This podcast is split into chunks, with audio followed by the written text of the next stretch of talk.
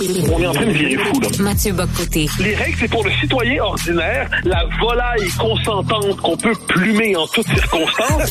Ça, les règles, c'est pour ces gens. Richard Martineau. C'est la queue qui agite le chien maintenant. Aïe, aïe, aïe, aïe, aïe. C'est la même logique qui s'applique dans tout et on n'en sort pas. La rencontre Martineau.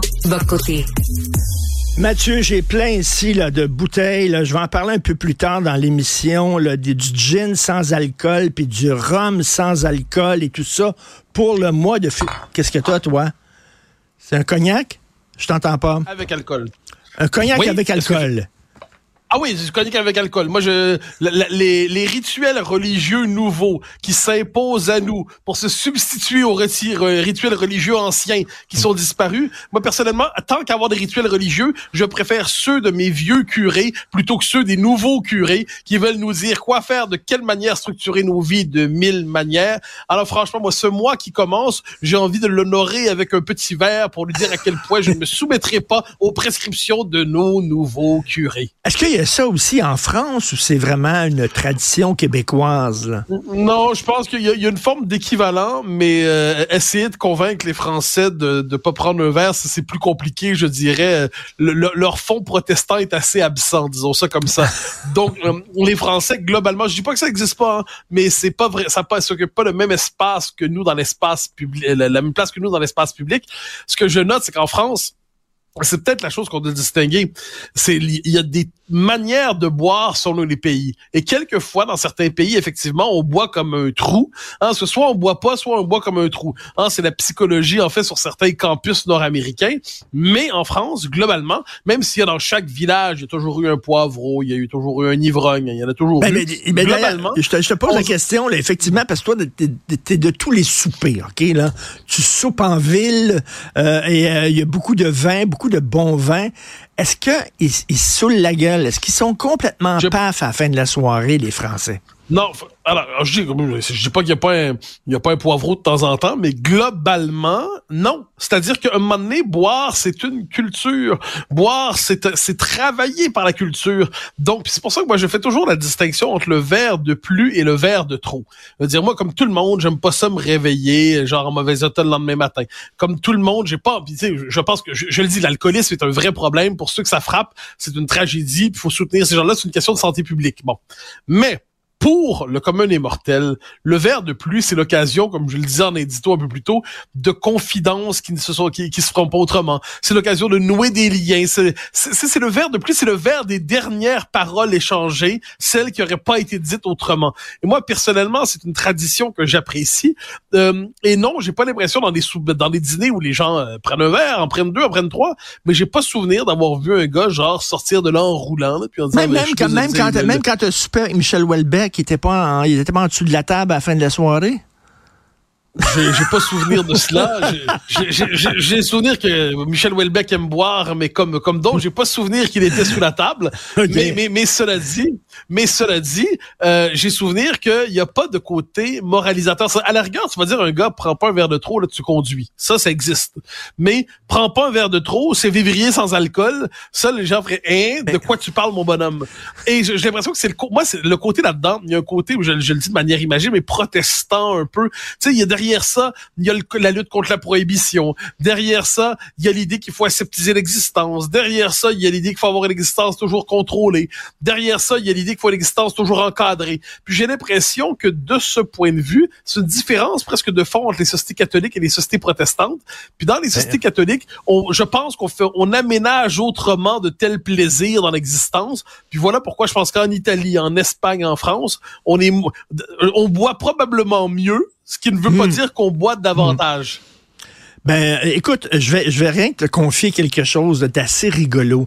Euh, je sais pas si tu connais Hubert Sassi, mais Hubert Sassi, c'est lui Ouais, ouais. Qui, qui, qui dirigeait Éduc Alcool. Tu sais, la modération a bien meilleur goût, c'est Hubert Sassi. C'est lui qui est arrivé Ouais, avec ce slogan-là. Puis je l'ai eu souvent au fil des années en entrevue, puis j'y tirais à la pipe, puis je disais, Ah, vous devez être plate, vous, puis ça doit être plate chez vous, puis tout ça. Puis il dit, je vais vous inviter un jour. Là, il est plus à Éduc Il m'a appelé. Il a dit, j'aimerais ça vous inviter à souper, vous et Sophie. On a dit, OK, parce que j'ai tout le temps trouvé sympathique. On va manger chez Hubert Sassi. On a bu, mon gars. Oh!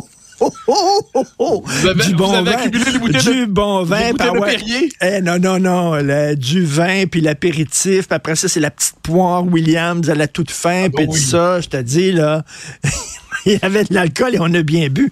Mais je parlais de ça à Albert Sassi, puis je dis, ben finalement, vous en prenez de l'alcool. Il dit, oui, oui, c'est certain. Mais il dit là, et lui, c'est qui l'inquiète, c'est le binge drinking tous les jours. Puis, tu sais, est-ce qu'on peut dire, est-ce qu'on peut dire que c'est le fun que pendant un mois, on parle de ça. On sensibilise euh, les gens à dire, ben, buvez Non, mais moi, c'est ça modérément. s- on, on sensibilise personne en faisant ça. Les oiseaux qui veulent faire du binge drinking, autrement dit, boire comme un trou jusqu'à rouler par terre. Ces gens-là seront pas sensibles à ce message. Puis les poivreaux, puis les ivrognes, puis, les- puis ben, encore là, puis ou les ceux qui ont une pomme d'alcoolisme au sens, euh, ça existe comme maladie là. Bon, mais ça, c'est pas eux. Donc le message est destiné en fait au commun des mortels, à toi, moi, à ceux qui aiment prendre un verre, deux verres, mais qui sont pas vraiment sous. On n'a pas l'habitude de se saouler. On n'est pas de même. Et là, c'est pour culpabiliser le commun des mortels. Et moi, je, je vois dans cette espèce, c'est probablement le- un des réflexes qui m'énerve le plus, c'est cul- culpabiliser l'homme ordinaire. Qu'on lui sacre patience. Qu'on s'intéresse aux vrais cas, parce qu'il y a des vrais cas. Puis pour le reste, qu'on nous fiche la paix si on veut prendre un dernier digestif. Attends, mettons le vendredi. Mettons le vendredi, je, je, je, je, fais ni télé, ni radio et tout ça. Ben, je t'avouerai que quand je vais prendre le qu'on appelle le déjeuner, c'est-à-dire euh, le dîner, mais les Français dînent plus tard, hein, mettons à, à 13h30, j'ai pas d'opposition de principe à prendre un digestif à 15h30. Donc, on me dira, mais c'est trop pour un digestif. Oui, mais c'est vendredi. C'est les petites failles comme ça qui existent dans la vie. Mais moi, je t'avouerai, je préfère généralement, je le confesse, je préfère l'excès à la 16. Je préfère les petites libertés aux petites contraintes. Et par ailleurs, je crois plus à l'autodiscipline qu'aux contraintes extérieures. Donc, si tu mets tout ça ensemble, j'ai envie de dire aux gens, sacrez-nous patience. Puis de l'autre côté, comportez-vous pas comme des caves. Me semble qu'il y a une espèce de principe de morale là-dedans qui tient pour pas mal de monde. Euh, Mathieu, tu viens de discuter euh, d'écriture inclusive avec un adepte de cette forme d'écriture euh, tantôt dans ton émission. Et il disait, ce gars-là disait, ben écoutez, c'est important que les gens se reconnaissent.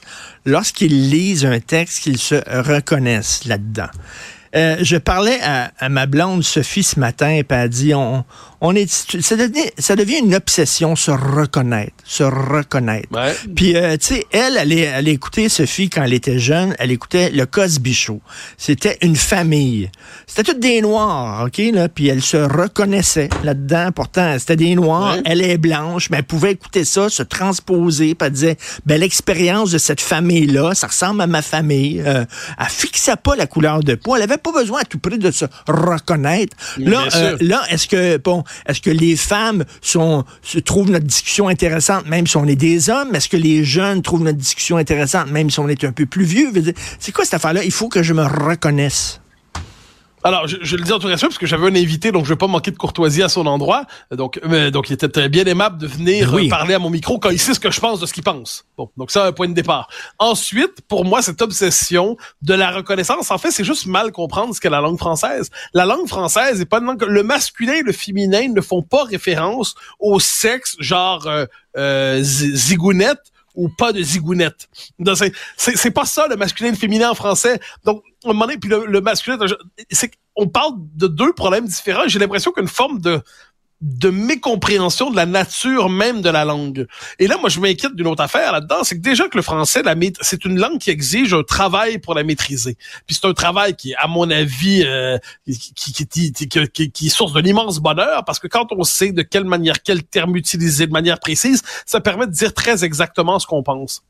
Mais Là, si on doit non seulement apprendre la langue, mais ensuite apprendre sa version modifiée, sa version novlangue, sa version idéologiquement restructurée en fonction de l'impératif de ce que tu appelles la reconnaissance, ben là, c'est que ça marche plus. Ça marche plus. La langue change de nature. C'est une langue qui vise désormais à reprogrammer l'esprit des gens. Puis là, on va redonner des exemples. Tu sais, mettons, là, il y a une sentinelle qui est devant, euh, qui dirige je ne sais quel, qui protège là, il- un édifice public, une Oui. sentinelle. Ben, je sais pas, puis c'est un homme. Ben, l'homme se sent pas aliéné parce qu'ils ont dit un- une sentinelle plutôt qu'un sentinelle. Donc, à un moment donné, il faut cesser de projeter un contenu idéologique sur la structure de la langue. Et derrière cette ambition de visibiliser toutes les différences. Bon, quelquefois, on en vient à créer des choses qui existent plus ou moins, hein, faut pas l'oublier. Euh, ça m'a amené les, les 73 variétés de genre, là, ça existe pas. OK? Il y a des hommes, il y a des femmes, à la rigueur, il peut y avoir du monde compliqué, mais les 73 variétés de genre, là, ça existe pas, ça. Faut, faut, faut se calmer, là. Donc, on refera pas l'alphabet au grand complet, là. Tu sais, L, G, B, T, Q, I, 2, T, plus, fois, exposant 2, euh, racine, m'amener, ça marche pas de même, là. Donc là, bon, voyant tout cela, c'est juste que je l'impression que l'idéologie s'empare de tout. ça me fait penser à un livre très important, je pense qu'on en a déjà parlé, la civilisation soviétique de Chafarevitch, qui est un livre qui est bon, qu'on lit plus aujourd'hui, mais ça fait des années 80. Et là, il s'intéressait notamment là-dedans à la langue soviétique. La langue soviétique s'emparait du russe et transformait le russe en fait. Donc, ça servait de béquille pour inventer une langue nouvelle qui était la langue soviétique. Et de la même manière, la novlangue, hein, langue soc, euh, dans le dans, dans, chez Orwell. C'est la même logique encore une fois. Donc je me méfie moi de ces espèces de de versions falsifiées de la langue qui s'emparent d'une langue qui existe déjà pour la soumettre à des lubies idéologiques. D'autant puis, puis encore une fois en brandissant le plus grand idéal, la diversité, la diversité. D'ailleurs quand je parlais avec euh, Raphaël Provost tantôt, je le dis encore une fois en tout respect, il a accepté de venir à l'émission quand il sait ce que je pense. Donc je je sais pas de régler le débat après coup, mais je disais OK, vous dites, vous voulez pas l'imposer, vous voulez une conversation. OK, mais au terme de la conversation, ça se peut-tu que je sois pas d'accord? Est-ce que ça se peut que, au parce que au terme de, c'est pas juste un problème de communication, j'ai compris pourquoi vous voulez la langue inclusive, mais je suis pas d'accord. Je, je, pense que c'est une mauvaise idée. Est-ce que c'est possible?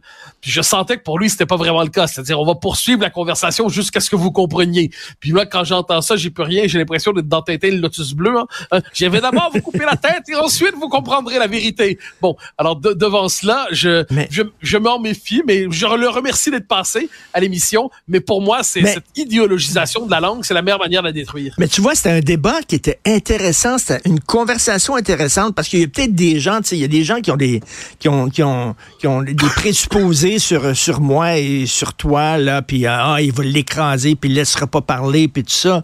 Et au contraire, et Raphaël, c'est quelqu'un il sait ce que je pense aussi. Moi, euh, par exemple, on, est vraiment à l'opposé sur euh, plusieurs questions. par exemple, je sais pas moi les les, les transformations de sexe chez les jeunes, les LGBTQ, etc. L'écriture inclusive. Mais tu peux y parler il est sympathique, il est gentil, tu peux y parler. Ça, ça fait du bien parce qu'il y en a des fois des militants hyper craqués qui refusent toute forme de discussion. Moi, j'irai pas jaser ah, avec euh, Mathieu Bock-Côté, puis j'irai pas avec Martineau. Ben moi, regarde, moi, j'ai toujours dit, je suis un démocrate libéral. C'est une vraie conviction chez moi. C'est pas une, une, espèce de ruse. Je pense, je crois au pluralisme dans la cité. Il y a des idées que je trouve qui sont, pour moi, intellectuellement irrecevables, mais je sais que j'ai devant moi quelqu'un qui pense que c'est une idée recevable.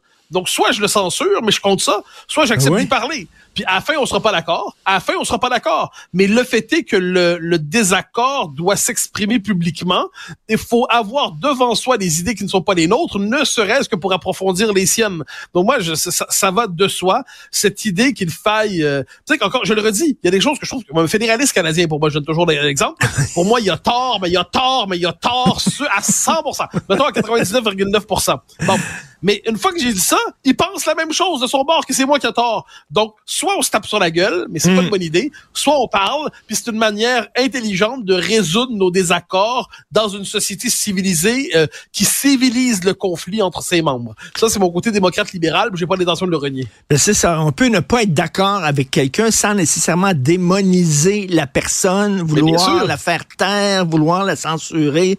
Et j'ai trouvé cette discussion-là entre vous deux, euh, qui était une discussion euh, polie, intéressante. C'est très le fun. Vous êtes vraiment chacun dans votre camp, mais quand même, il y avait une discussion très intéressante. Merci Mathieu Bocoté. On se reparle demain. Bonne journée.